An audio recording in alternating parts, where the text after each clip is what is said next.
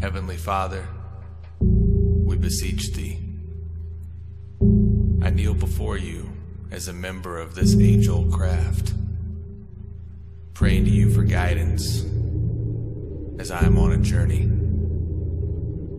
A journey for more light, but more especially light that has been lost, forgotten, or hidden among the ages gone by. The light that connects us with our very meaning and informs us of our purpose. Light locked deep within our past, beyond lips that no longer speak, and paths forgotten, no longer traveled. Aid me in my pursuit, Lord, for historical light.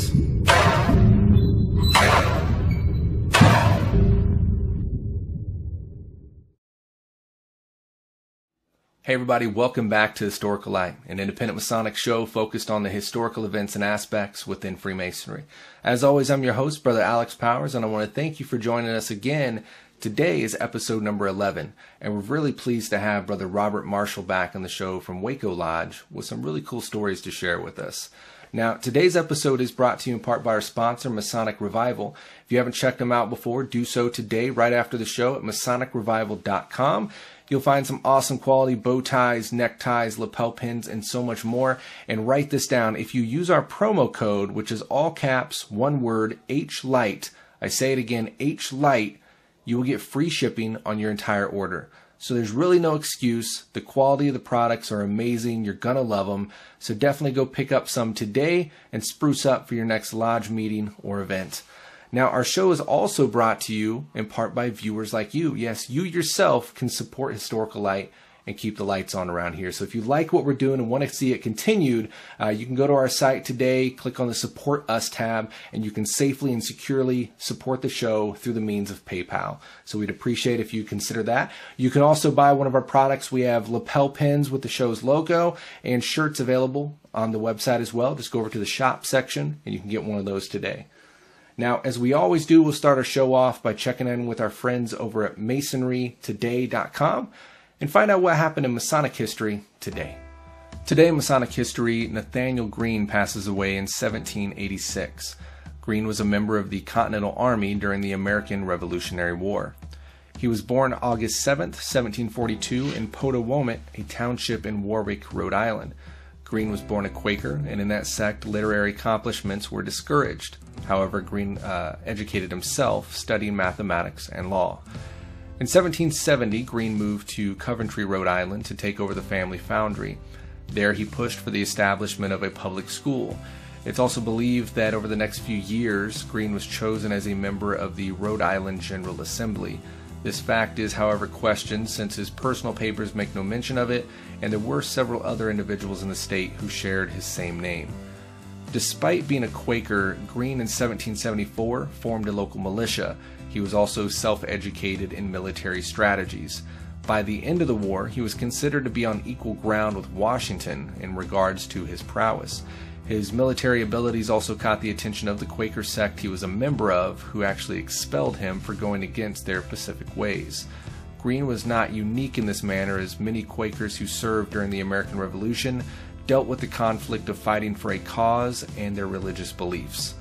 In the early part of the American Revolution, Greene was in the northern colonies.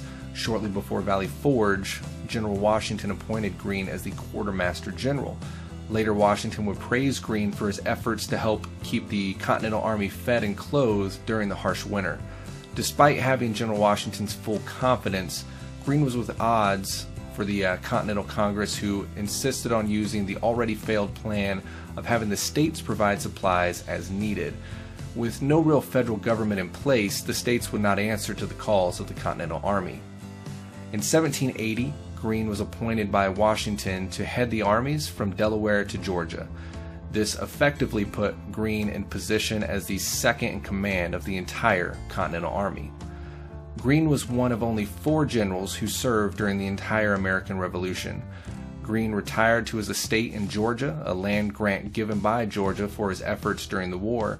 There, he passed away on June 19, 1786. Greene's Masonic affiliation is not quite known. Some believe that he was a member of a Rhode Island lodge, and others believe that it is a military lodge he was a member of. Regardless, he had very strong ties to the fraternity. Uh, he was friends with the Marquis de Lafayette, who presented Greene with a Masonic medal which Greene wore throughout the American Revolution. In 1825, Lafayette and the Grand Lodge of Georgia worked together to lay a cornerstone for a monument to Greene. All right, well, thank you to our friends over at masonrytoday.com for another great article. Definitely check them out at their website and on social media as well so you can subscribe and keep up with them on a daily basis as they put out this wonderful material on Masonic history. Now, before we switch over um, into our interview for tonight, I do want to acknowledge a really cool event that we just had at my lodge, Gardner Lodge number 65, just this past Thursday. We did our uh, annual pin presentation ceremony. For those of you that don't know, it's a ceremony where we celebrate brothers who have been in the craft for 25 or more years. Um, this one was really special for many reasons, and I'm going to touch on a few of those. Uh, for one, it was just a really good turnout. Um, we had, I think it was 16 brothers up for the award this year. You know, obviously, some of those brothers don't live within the state. Um, some just, you know, aren't up for the traveling. But out of those 16, we had, I want to say, nine of them show up, which was a really good turnout um, for your total number there. The event was really well attended, but also really well attended by Grand Lodge, which was awesome. Usually we get a couple of them there, but we had probably eight or nine Grand Lodge officers show up as well, which was huge for the recipients. You know, it, it's great to see them there, but as a recipient, to see that kind of magnitude because it's not just a meeting. This whole event is based around showing support to them and their accomplishments within the craft. So to have that kind of presence come out from Grand Lodge, which included even a past Grand Master who came out um, to show support to them and their accomplishments within Freemasonry was was just huge. So we really really appreciated that. But as we're kind of transitioning from the dinner phase into the ceremony, um, one of my brothers comes over and says, Hey, we got a guy downstairs, one of the recipients, who's actually not able to make it into the building. He just wants to know if, you know, a couple of us will come out and say hi before he, you know, has to take off. Um, so we go down, check it out, because we have a stair lift and everything, so we're, you know, pretty confident we can get him in.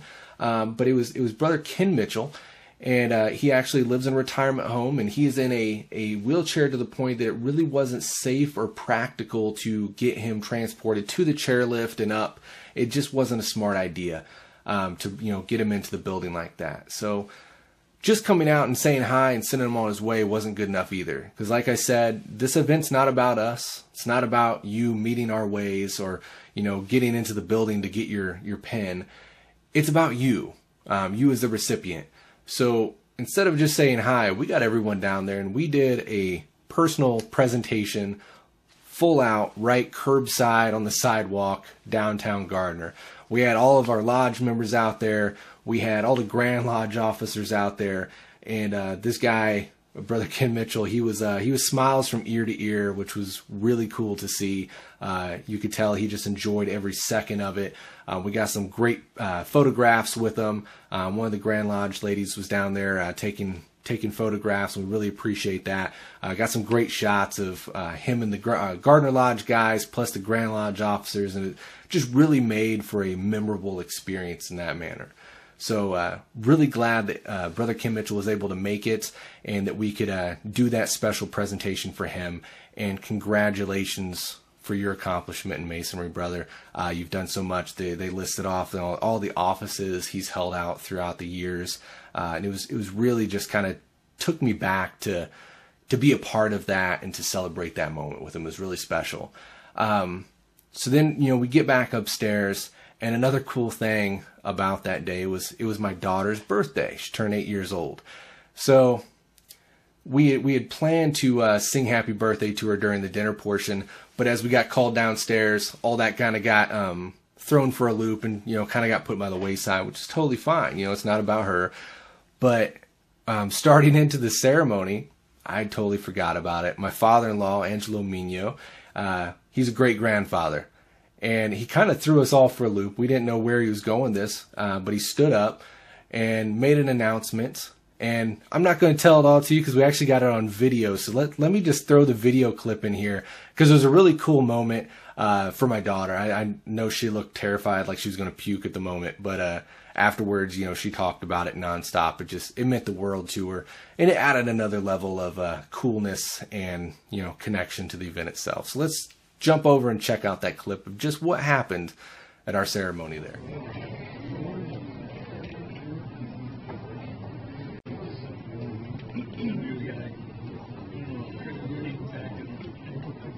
Can I have a, can I have everybody attention, please? I'm looking for, I don't Mrs. or Miss Ashley Powers. Somebody, are you Ashley Powers? Ashley Powers here. Can you stand up, please? Uh, we're looking for you. Brothers and sisters, my granddaughter's birthday is today. so please join me to sing happy birthday to girl. Ready? One, two, three. Happy birthday to you. Happy birthday to you. Happy birthday, dear Ashley. Happy birthday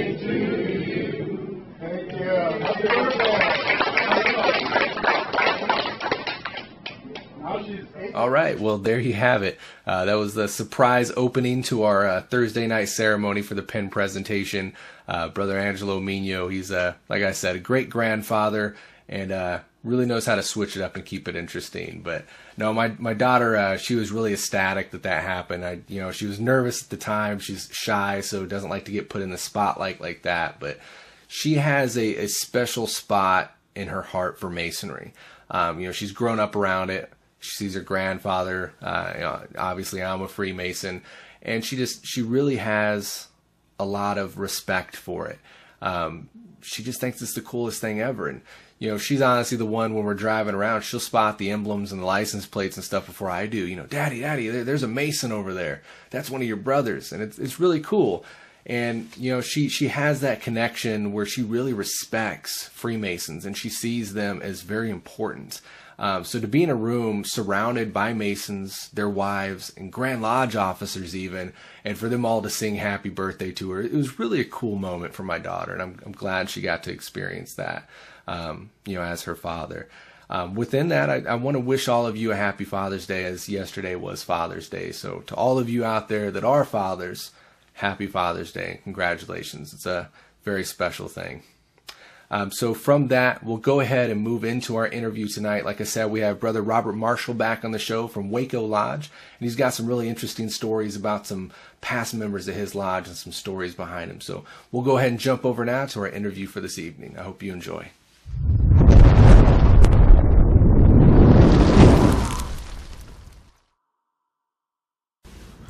Everybody, welcome back to Historical Light. Extremely glad to have Brother Marshall back on the show today for the second time. Now, as we all know, going through the history of our lodges, especially those with us with uh, older lodges, there's a lot of predominant members that have roots within our community. Lodge and Gardner, um, you know, the first doctor, first mayor, all those important figures were members of our lodge. And Brother Marshall's Lodge is no exception that. He's got some great stories to share with us today. Um, so, Brother Robert, before we get into it, for those that haven't met you before, haven't seen the past episode, let's jump in and have you further introduce yourself and kind of retell everybody about you and introduce those that haven't met you before. Uh, sure. Uh, my name is Robert Marshall. I'm a past master of Waco Lodge 92 in Central Texas, and uh, second degree Mason, Scottish Rite and York Rite. You know, we can go both directions these days. Uh, I have worked as a history teacher, construction worker, uh, personal trainer, uh, and as a historian. Every once in a while, I'll get lucky enough somebody will uh, write me a check to do some family research for them uh, and now I'm also doing uh, research and guided tours for Longhorn Cavern, big old cave down here in Texas. Uh, my background in history comes from studying at Baylor University in Central Texas. And uh, yeah, that's me. Wonderful. And again, for those that don't know, what is it that brought you into Freemasonry in the first place? What is it that really uh, sunk that hook in for you? There were two big things from my childhood. The first was being close to my great grandfather, who was uh, a Freemason and Shriner. uh, and told me some interesting stories about Masons when I was growing up. Uh, the second was my oldest brother. When he was 13, uh, he was hit during a football game and uh, uh, went down. The coach made him get up, walk it off, you know, and uh, play the game. It turned out he had broken a piece of his hip off, and uh, doctors told him, my family, that he would never walk again, uh, which would be a devastating thing for any 12 or 13 year old.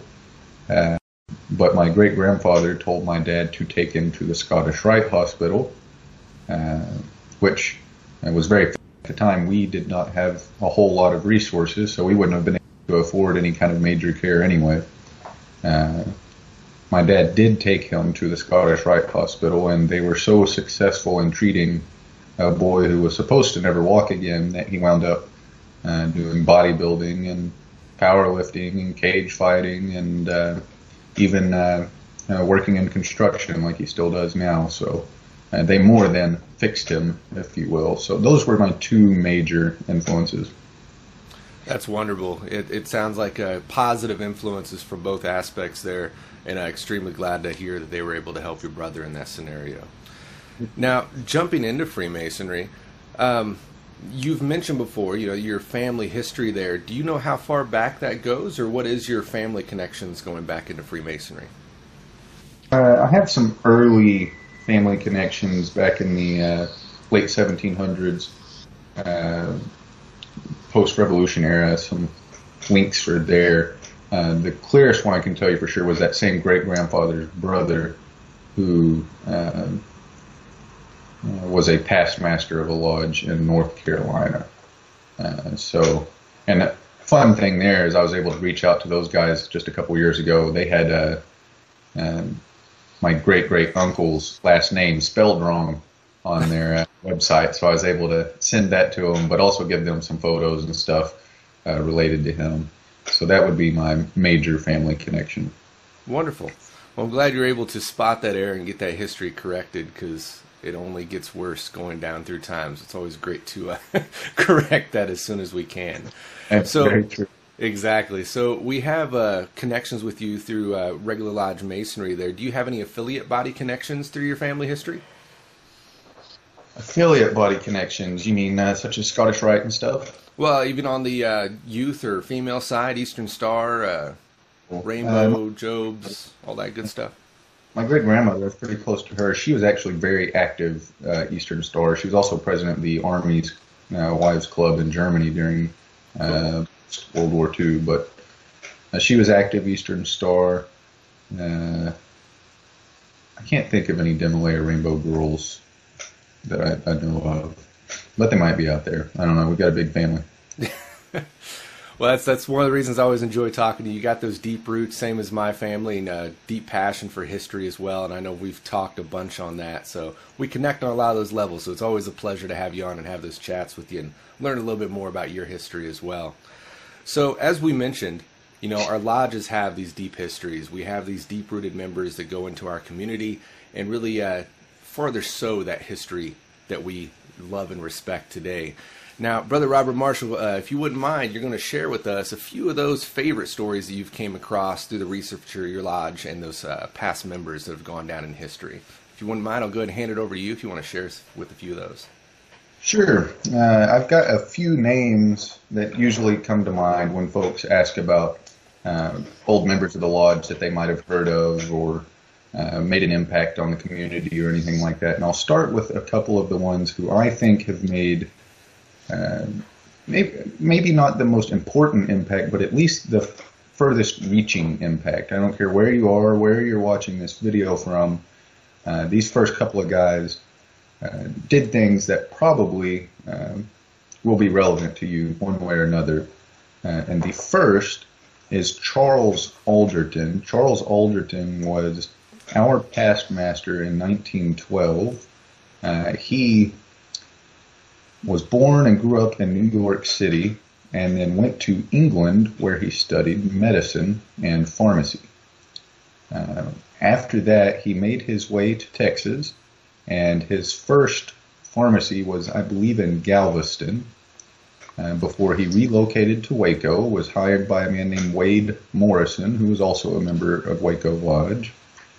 And one day there in 1885, uh, Charles Alderton was tinkering with a uh, tonic that he had been serving to guests uh, and came up with what he thought was the perfect formula 23 flavors that would get anybody coming into his pharmacy by the smell and then keep them there because of how good it tastes. Um, now, he had to come up with a name for it. He actually started to sell it, and it was called the Waco. So you'd, you'd go to the local pharmacy here in Waco on the downtown square and ask for a Waco uh, at first. But he knew that wasn't good enough. He wanted it to be better than that. So uh, he was mentored into pharmacy by a man named Dr. Charles Pepper. And so he decided to call it Dr. Pepper. And now it's one of the uh, most well known soft drinks out there. Interesting about Charles Alderton, he's the guy who invented, if you will, Dr. Pepper, and that is about it. Nobody knew much else about him until I started digging into him because of uh, the Masonic connection. Sure. Uh, the only picture of Charles Alderton is our past master photo. It's the only picture that Dr. Wow. Pepper has of him. That's it. Uh, personal life, there wasn't a whole lot out there. He was a private guy. He left Dr. Pepper almost immediately after he started to sell it because he wanted to focus on medicine.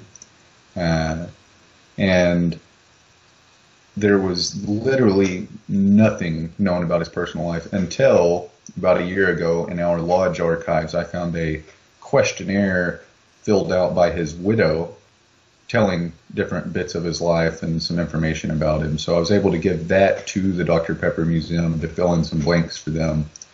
Uh, but I'd say probably uh, that's the furthest reaching impact a member of our lodge has had. That's that's pretty epic right there. Now, if you don't mind, kind of to derail right there, you mentioned at the very end you had a questionnaire from his widow. Is that common practice at your lodge? I'm going to have to send you a copy. I don't think it was common practice, but uh, in 1946, uh, our lodge formed a committee to work on a uh, centennial celebration. We were coming up on our 100 years, having been chartered in 1852. Okay. Uh, and one of the guys on the centennial committee decided it would be a good idea to write a book. Uh, and so he sent out questionnaires to uh, brother masons who were members of the lodge, widows, just anybody with a link to the lodge, so that he could use the information he got from the questionnaires to help tell the story of the lodge. I actually really like that idea. Um, I guess doing it right after somebody passes away to a widow, you know, that'd be kind of an iffy area. I'm sure there's a respectful manner to do that. But even to your living past masters, I mean, a lot of lodges, especially mine, have guys on the rosters that I've never personally met in life.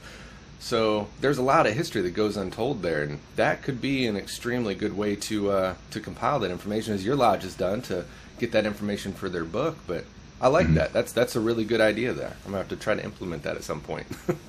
yeah, it, has been really helpful for me, and it was helpful for uh, our past master Roger Conger, who I've talked about before uh, on the previous episode, who did a lot of our historical research questionnaires are a good idea. I, I would totally agree. Uh, you know, one of the things, again, kind of derailing the conversation, one of the things we've been talking about lately, because we've really just kind of hit a, uh, a, a brick wall in our research online and what we have, uh, you know, so far in Lodge to go through.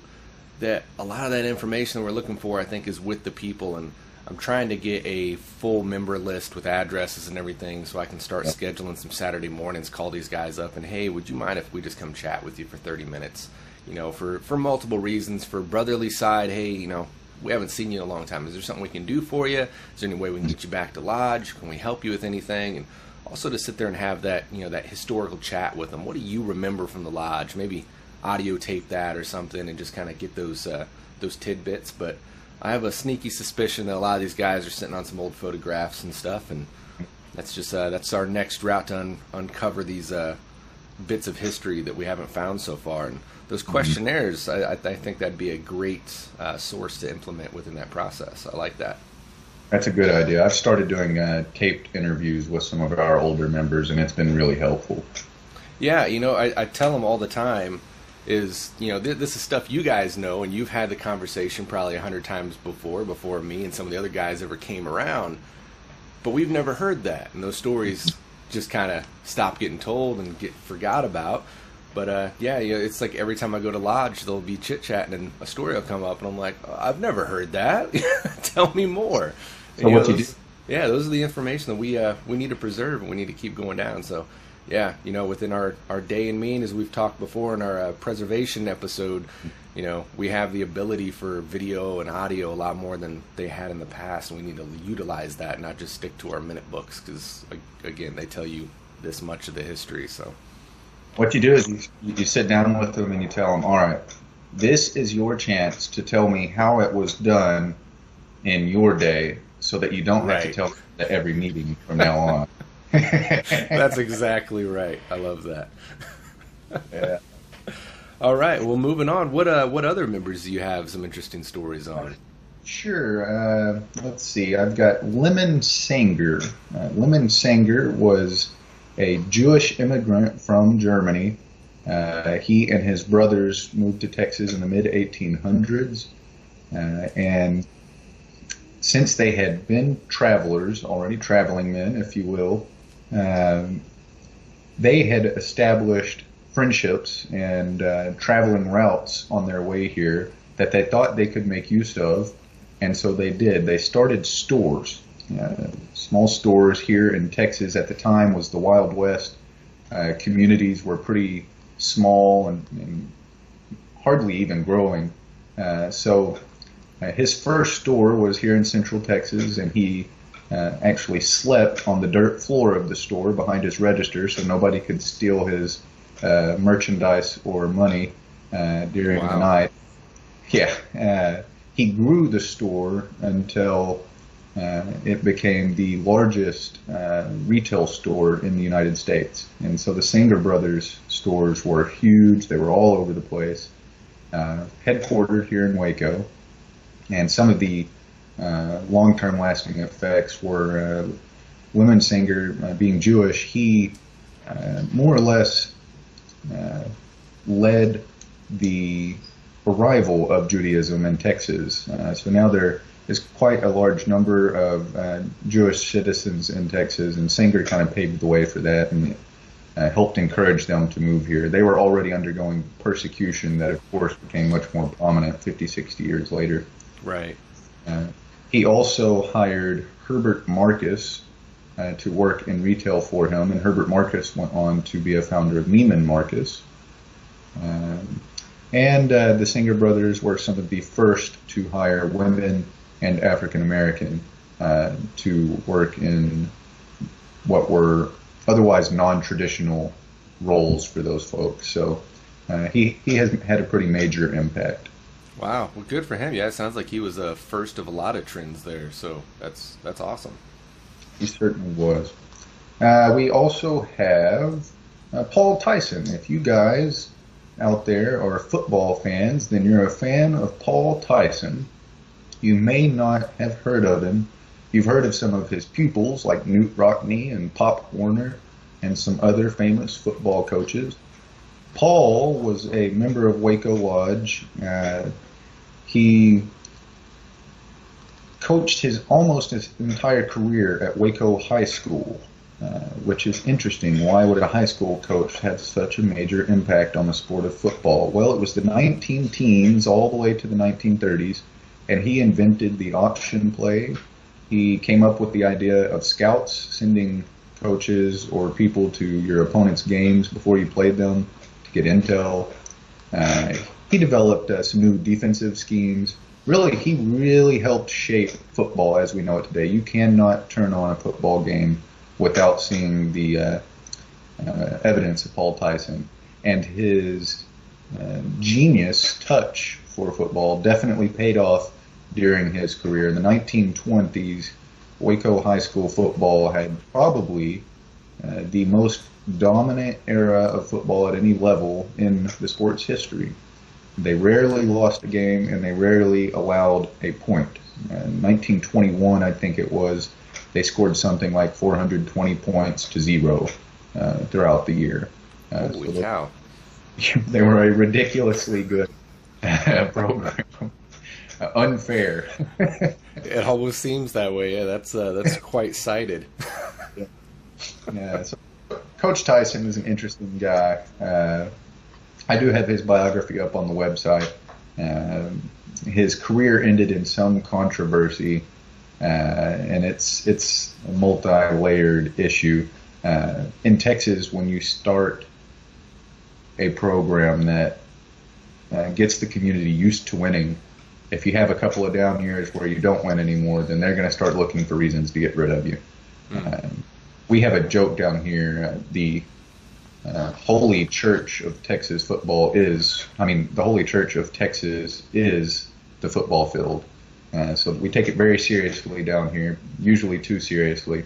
And uh, it led to some unfortunate things for Coach Tyson, but uh, since his uh, death 60, 70 years ago, and the Waco community has done a few things to honor him. So he does have a positive memory here.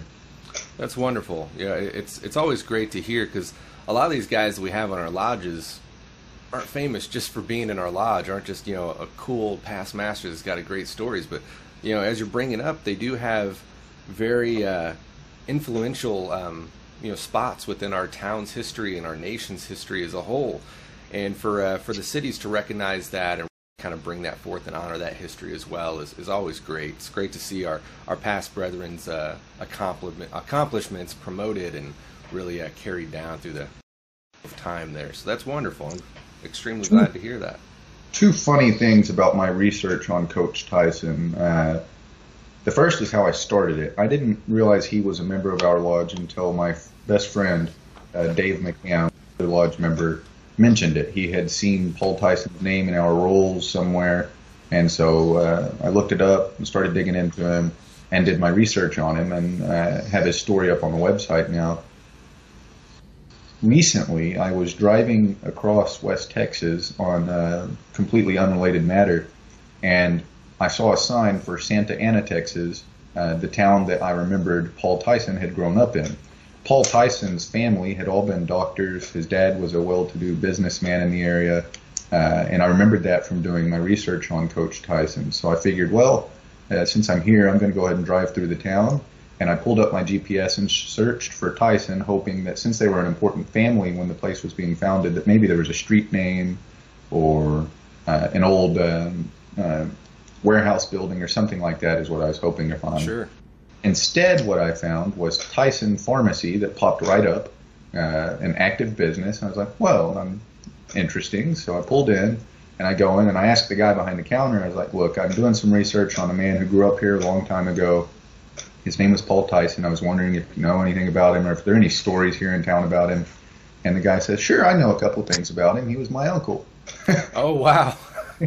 Gold mine. so, yeah, so uh, Mr. Tyson is still running his pharmacy there in uh, Santa Anna, and uh, was very helpful. He sat down with me for a while, and we had a good time talking about uh, uncles. So that, that was an interesting uh, point in my research. I don't usually run into uh, that close of connections with these old, long dead members that I'm looking into.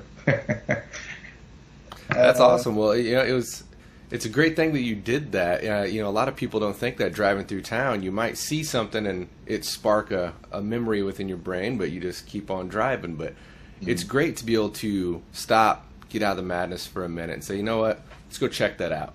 Because in that mm-hmm. scenario, what's the worst thing they could have said is, I have no idea. Well, and then you you move on. But because you took that opportunity, you scored a great day, made a new friendship, got information you didn't know, and furthered that connection within your your lodge's history and history in general. So that's awesome, brother. Good job on that. Thank you. I appreciate it. It was a lot of fun. Yeah, sounds like it. Uh, here's one. Uh, Buck Buchanan. Uh, Buck Buchanan was a Waco police officer. He was one of the first Waco motorcycle cops in the 1920s. Uh, he was eventually hired by the FBI. John Edgar Hoover who we have a couple of things from at our lodge. Uh, but uh, Brother Buchanan uh, became one of the G men, the infamous G men who were uh, focused on rounding up the um, Prohibition era gangsters all over the United States, that romanticized era of uh, your Al Capones and guys like that.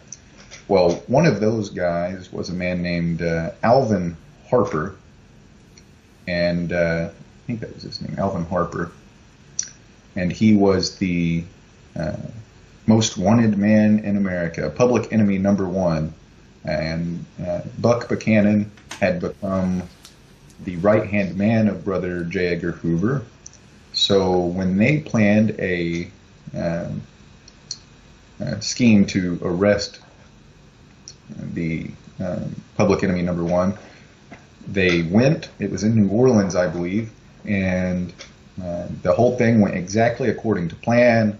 The criminal came into the area uh, that they were hoping to arrest him, and then they all surrounded him. And J. Edgar Hoover and Waco Lodge member uh, Buck Buchanan uh, grabbed a hold of him and realized that nobody had brought handcuffs. They'd all forgotten their handcuffs. oh no! so, so uh, our lodge member Buck pulled his necktie off and tied the guy's hands together with his necktie, and that's how they arrested public enemy number one, the only one who has who was ever taken alive. So, uh, kind of a funny story there. They don't know what happened to the necktie. Unfortunately, it's lost to history. But, oh, that should be in a museum. yeah, it should. The necktie that brought the man down. That's awesome. Uh, now, and also uh, a few years later was sent by the FBI to, um, after Pearl Harbor was bombed to investigate the scene and look into uh, ways to plan prevention. Uh, and some of that stuff is, is still in place on our uh, far east and far west cities for the United States. That's wonderful. That's wonderful. Cannon, you said he was um, what in the FBI? Well, they called him the G-men. Uh, uh, which I think is awesome uh, for Freemasons. We're, Indeed. We're, we're, kind of G-men too. Uh, but uh, uh, I don't know. He was a special agent, I think is the technical term. Okay, wonderful. What they called him. And any, any relation to Biff Buchanan? I don't know. Horrible joke. I had to. Opposite side of the law, deep in the future, but you know. Yeah. Well, that's cool. Well, brothers out there, it's one more reason to wear a tie to lodge because you just never know, right? That's right. Those can come in handy. Indeed. Well, that's awesome. Great story. singularly, the most interesting man uh, in our lodge's history, just on a looking at a guy's life, beginning to end, is a man named Sherwood Owens. He was a doctor uh, who uh, originally served as a medic. And he served as a medic in the Mexican American War, uh, in the Civil War, and in the Crimean War. The interesting thing about that, all three wars, he was fighting under a different country's flag. So uh, wow. perhaps the only uh, medic to ever serve under three different flags. He was with the British in the Crimean War, and of course U.S. and Confederacy and the other wars.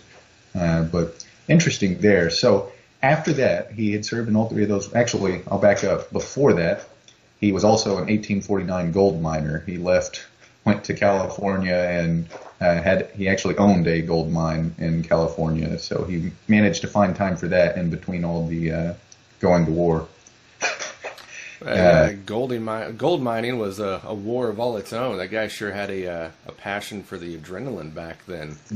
He did, and uh, so after the Civil War, uh, he decided to uh, calm down a little bit and uh, came to Waco, um, made a home, got married, and settled into what was supposed to be a relatively calm life. Uh, one evening there in the 1860s or 1870s, he uh, uh, treated a man named Will Posey, more well known as Wild Bill Posey, uh, for undisclosed injuries, uh, but uh, the end result was that Bill Posey never paid Dr. Owens for uh, the medical treatment. So Dr. Owens took Posey to court the judge happened to also be a member of our lodge, so uh, the judge very quickly settled in favor of Dr. Owens. Uh, and the settle the the decision was that Wild Bill Posey had to pay Dr. Owens in the form of his land, uh, which was a major deal here in Texas in the 1800s. The land was basically all you owned. That's all you had. Sure. Uh, and uh, so he was being forced to give over his land. And about three months later, Wild Bill Posey, with his, uh, at that time, famous gang of outlaws, robbed a bank and were leaving town, uh, you know, running out of town from the law, uh, and stopped by Dr. Owens' ranch house with the purpose being to kill Dr. Owens. Now remember, this was a guy who had fought in three wars and was an 1849 gold miner. So what happened was two of Posey's outlaws were killed. Uh, one was injured and the rest ran, including Bill Posey. Dr. Owens was unharmed entirely. So the grizzly old veteran uh, fended off uh, a whole gang of outlaws at his ranch house. Uh, and uh, what's more is also at the time, the governor of Texas, Richard Coke, was a member of Waco Lodge. So uh, Dr. Owens reached out to the governor and said, "Hey, this this Wild Bill Posey guy tried to kill me. I want you to get rid of him." And so they raised the ransom, and not long thereafter, a group of Native Americans killed Wild Bill Posey to claim the ransom. So, wow. Uh, yep, you didn't mess with Dr. Owens. Jeez. Well, there is uh, there is no shortage of a pardon me, no shortage of amazing history in Waco. That's for sure. The, the stories you've got to tell, man, I, I, could listen to them all day. Now, that fellow you're talking about there was he a past master of your lodge? He sure was. Sherwood that's, Owens was the past master. That's right. So that's where the mm-hmm. attitude came from. It, it helps. it helps. You, you, have to deal with the uh, the old guy sitting in the north all the time. You get used to being able to uh, defend yourself. Indeed. Well, I mean, you, you, you, talk about the, the land back then and it being so important. I mean, it's true, especially in uh, you know that part of the country. You, you go back even farther. I mean, the land at, at, one point gave you your writing votes, kind of your your rights as a as an individual within this nation. So yeah, I mean, land is a big deal. And when someone tries to threaten that from you, that's that's kind of a life or death scenario in a lot of places. So mm-hmm. I understand the, the the fight behind that, but that that is amazing. So gold mining and three different wars, huh? Yep, that's right. He also uh, another interesting episode for him. Uh, there was a major blizzard here in Central Texas in the late 1800s, which that just doesn't happen. I've literally seen snow here twice in my entire life, and it was definitely not a blizzard. Uh, say you say snow in Texas, and my eyes perk up. Like, huh? yeah. Uh, well, there was an actual blizzard and a really bad winter. Uh, one of these blizzards that came through that year uh, was so bad that Dr. Owen's son was frozen into his saddle because it just instantly became that cold. And Holy cow. Uh, yeah, uh, and he would have died, but the horse was smart enough that the horse uh, carried the kid to the neighbor's house, and they used bricks from their fireplace that they kept running in and getting from the house to thaw him out of the saddle and bring him inside. Pretty crazy. Wow. That... The wild was a heck of a place to live. It's romanticized today in books and film, but really it was it was a pretty terrible place to live. Well, yeah, yeah. yeah. The elements and everything else you got to deal with. I mean, yeah, that's it was raw terrain. That is frozen to the saddle. Wow. Mm. You don't hear that one every day.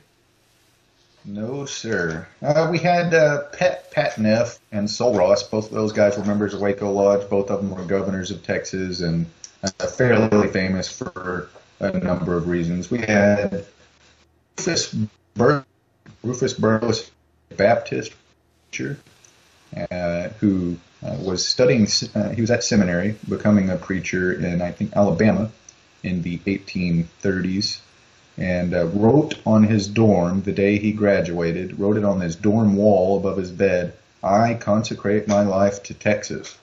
Uh, now we're not really sure why, but he did.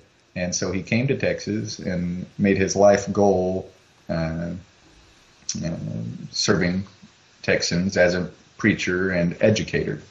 And so he was the major leader of Baylor University, president there for uh, almost 50 years. and brought it to Waco. And he was a chaplain of Waco Lodge for 46 years, uh, which is unfathomable. My fun story about Burleson is that uh, he baptized Sam Houston. And uh, when he did, uh, I don't know if everybody out there would know, Texans and Tennesseans would be quick to tell you, Sam Houston was uh, a great leader, but also well known for uh, licentious and vicious habits. And now I don't want to defame the name of a brother, uh, but early in his life, he was known to get a little rowdy. And uh, so when he was baptized by Rufus Burleson, and Brother Burleson dunked him into the pond out in the country. When he lifted Sam Houston out of the water, he said, Your sins are now washed away. And Sam Houston announced very loudly, God saved the fishes. So. uh, so oh, that's awesome. I've always enjoyed that story. There is a painting of that baptism up on the website. Uh, you can see that story. Uh, Rufus Burleson uh, baptized and met with a lot of interesting characters like that. So he's always a, a favorite one of mine at the lodge to talk about. Um, and uh, let's see, here on my list, I've got one more of our lodge, a George Erath, the father of Central Texas. He was an Austrian immigrant in the 1830s who spoke seven languages, uh, came to Texas as a uh, salt. Um, he, he, he sold salt, and uh, what didn't have much to his name was pretty poor, uh, but started work as a surveyor, land surveyor, and that's where George Erath became famous. We have an Erath County in Texas. There's a statue of him in front of the Texas Ranger Museum. He fought the famous Battle of San Jacinto that won Texas independence. Um, he laid out the maps for most of the Central Texas cities and counties. Uh, interesting guy, I think, uh, for a lot of reasons, and you got him up on the website. He's he's worth reading about. Old George Erath. He, although I will tell you, he's he's probably the ugliest human who ever lived. And so there's your warning out there. If anybody goes to George Erath's page on the site, prepare yourself for pure, unadulterated ugly, because that's what he is. We, we have got a few of the same within our our past master ranks. I've, I've pulled a few pictures before. just just had to stare at it. You know, no offense to the past brother, but you know, right. maybe, maybe, it's the camera. Who knows? uh, and, and, like I said, George Erath's statue is in front of the Texas Ranger Museum now. Uh, and I always tell folks who visit the area and go there, the sculptor very kind. they, they paid him a little extra. I think if the sculptor had made it look like Erath's photos, there probably would still be protests to try to have the statue removed from the oh, city. I can imagine. yeah, that, that, that's a huge job, though. That's that's a very important uh, job to actually lay out the maps for a town back in those days. Uh, you know what? how they were able to do that with the uh, limited capabilities back then, and be fairly precise. Um, it still amazes me to this day, but that's that's huge. They still have some of Erath's surveying tools that he used to do exactly that there at the Texas Ranger Museum on display. Uh, he was a Texas Ranger. Uh, he was also very close to the Native Americans. He already spoke seven languages when he got here, so he was uh, he had developed a skill for learning languages, so he learned very quickly a couple of the native languages, and that was another reason he became very valuable for uh, the citizens of Texas as a negotiator and, and things like that. He also named Waco after the Waco Indians. Is that right? Yep, that's right. They were originally going to call it Lamartine after Mirabeau Lamar, a Mason in Texas who started the public education system here. Uh, but and George Erath thought it was strange for two reasons. He thought Lamartine, or three reasons. He thought Lamartine sounded bad. He thought Mirabeau Lamar was not uh, a very fun guy to hang out with. and uh, uh, third, uh, he thought it would be more appropriate to name the city after the people uh, who had originally lived there, the Native Americans living in the area. So that's what he did. That's wonderful. That is That is a lot of information and some wonderful history. Brother, I want to thank you so much for, for bringing that to the show today and for um, getting with us early in the morning as you have. I know you still got plans today, so it's an extreme pleasure that you take time out of your day to come on and share this history with us and the rest of the brethren out there watching. Uh, before we wrap up, I want to hand it over. Do you have any uh, final thoughts or any stories you'd like to share with us? Uh, no, I think that about covers it on stories. Uh, as far as final thoughts, I want to thank you for what you're doing with Historical Light.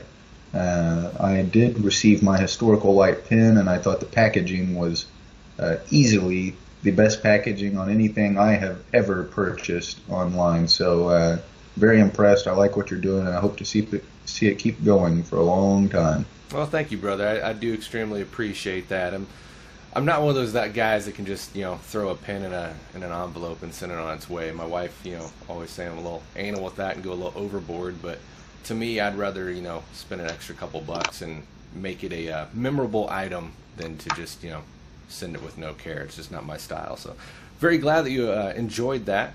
And uh, you know, for all the rest of you, I'll, throw up some links as well. But if you'd like to get one of those pins he speaks of, it is on our website, historicallight.com, in the shop section. Uh, so we'd uh, love to be able to get one of those mailed out to you. Uh, Brother Robert, thank you again so much for coming on. Before we do wrap up, I want to give you a chance here to uh, kind of give a little shout out on your website because I know a lot of these guys on here are listed on your website and have stories on there in detail. It's a virtual museum. I'm in love with it. So uh, please, if you wouldn't mind to share that website with the viewers and kind of how they can get connected with you.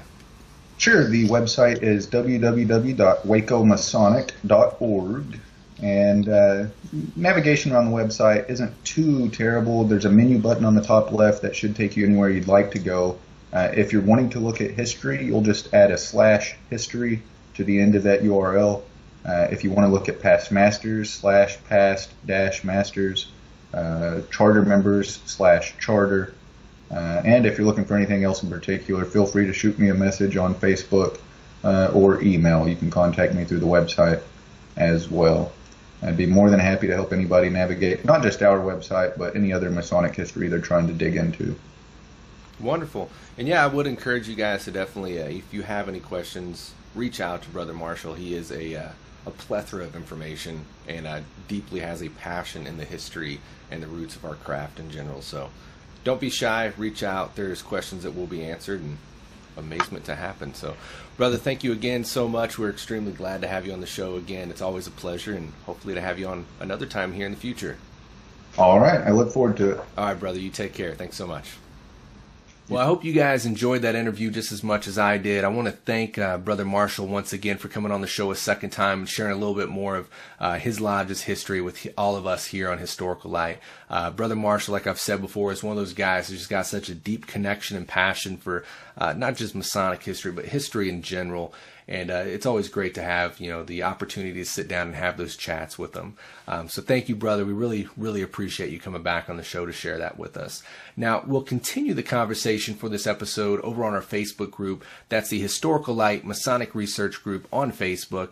If you're not a member there, definitely go click on that right now. Click join, and we'll get you in there so you can uh, get in on that conversation plus all the other great conversations going on on a daily basis. There, uh, it's a growing group. Uh, I've got a great group of guys there bringing a lot of history from their lodges around the world and all kinds of Masonic history. So if you're into that, definitely go click join and get in on that. We'd love to have you within the group. Um, Moving on from that, though, we do try to end all of our episodes with a little segment uh, where we answer the question of why did you join Freemasonry? Um, we'd like to feature you in one of those segments. So if you wouldn't mind to take a short video of yourself answering the question, why did you join Freemasonry? Or the affiliate bodies, like I always say. We haven't got anything from the affiliate bodies yet, so I really hope to get a couple of those videos in. You know, Eastern Star, youth groups, what have you. Send your videos in of why did you join your Masonic group, and uh, you know, even more importantly, why did you stay? You know, let's let's answer those questions. And uh, the people on the fence out there that you know are thinking about joining, but just trying to find that connection, that connection that you know worked for you, is going to work for someone else too. So send your video in, and we'd love to hear from you. But let's jump over and see uh, why this brother decided to join Freemasonry. The best part of being a Mason for me is the um, outside of the brotherhood, the meeting new people that I traditionally would have never met before um, from all over, um, anywhere in the world. Um, if I want to go travel, there's a lodge in Europe, Italy, you know, so primarily um, just the established uh, connections. It's a really great thing to be able to, um, for me as well, to help the local communities because I'm always trying to. Better myself as well as the local communities, and what better way to do that than give your time? And being a Mason allows you to do a lot of that.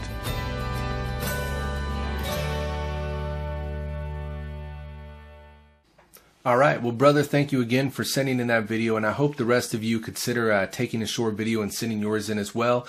And you might just be featured on a future episode of Historical Light. So send in those videos, and we'll see you all over at our Facebook group. Again, that's the Historical Light Masonic Research Group on Facebook. And uh, we'll chat there until next time when we continue our quest for Historical Light. Take care.